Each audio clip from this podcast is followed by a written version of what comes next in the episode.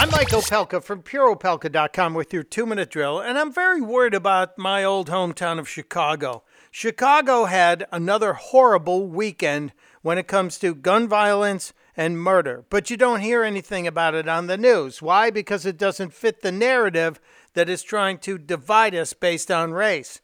But in the city of Chicago, over the Father's Day weekend, 97 people wounded, 14 killed. In terms of the month of June alone, the month of June alone, 406 people shot, 56 of those died.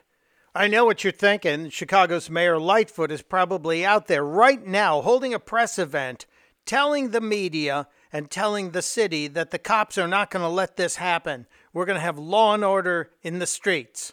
Well, she is out there, but she's not talking about shootings. She's talking about parties and social distancing. This is how it's going to be. We will shut you down, we will cite you, and if we need to, we will arrest you and we will take you to jail. Period. There should be nothing unambiguous about that. Don't make us treat you like a criminal. But if you act like a criminal and you violate the law and you refuse to do what is necessary to save lives in the city in the middle of a pandemic, we will take you to jail. Period. So, parties with no masks and social distancing, you're going to jail, but blood running in the streets from all the people being murdered, not a word, Mayor. Not a word. Testudo, my friends. Testudo.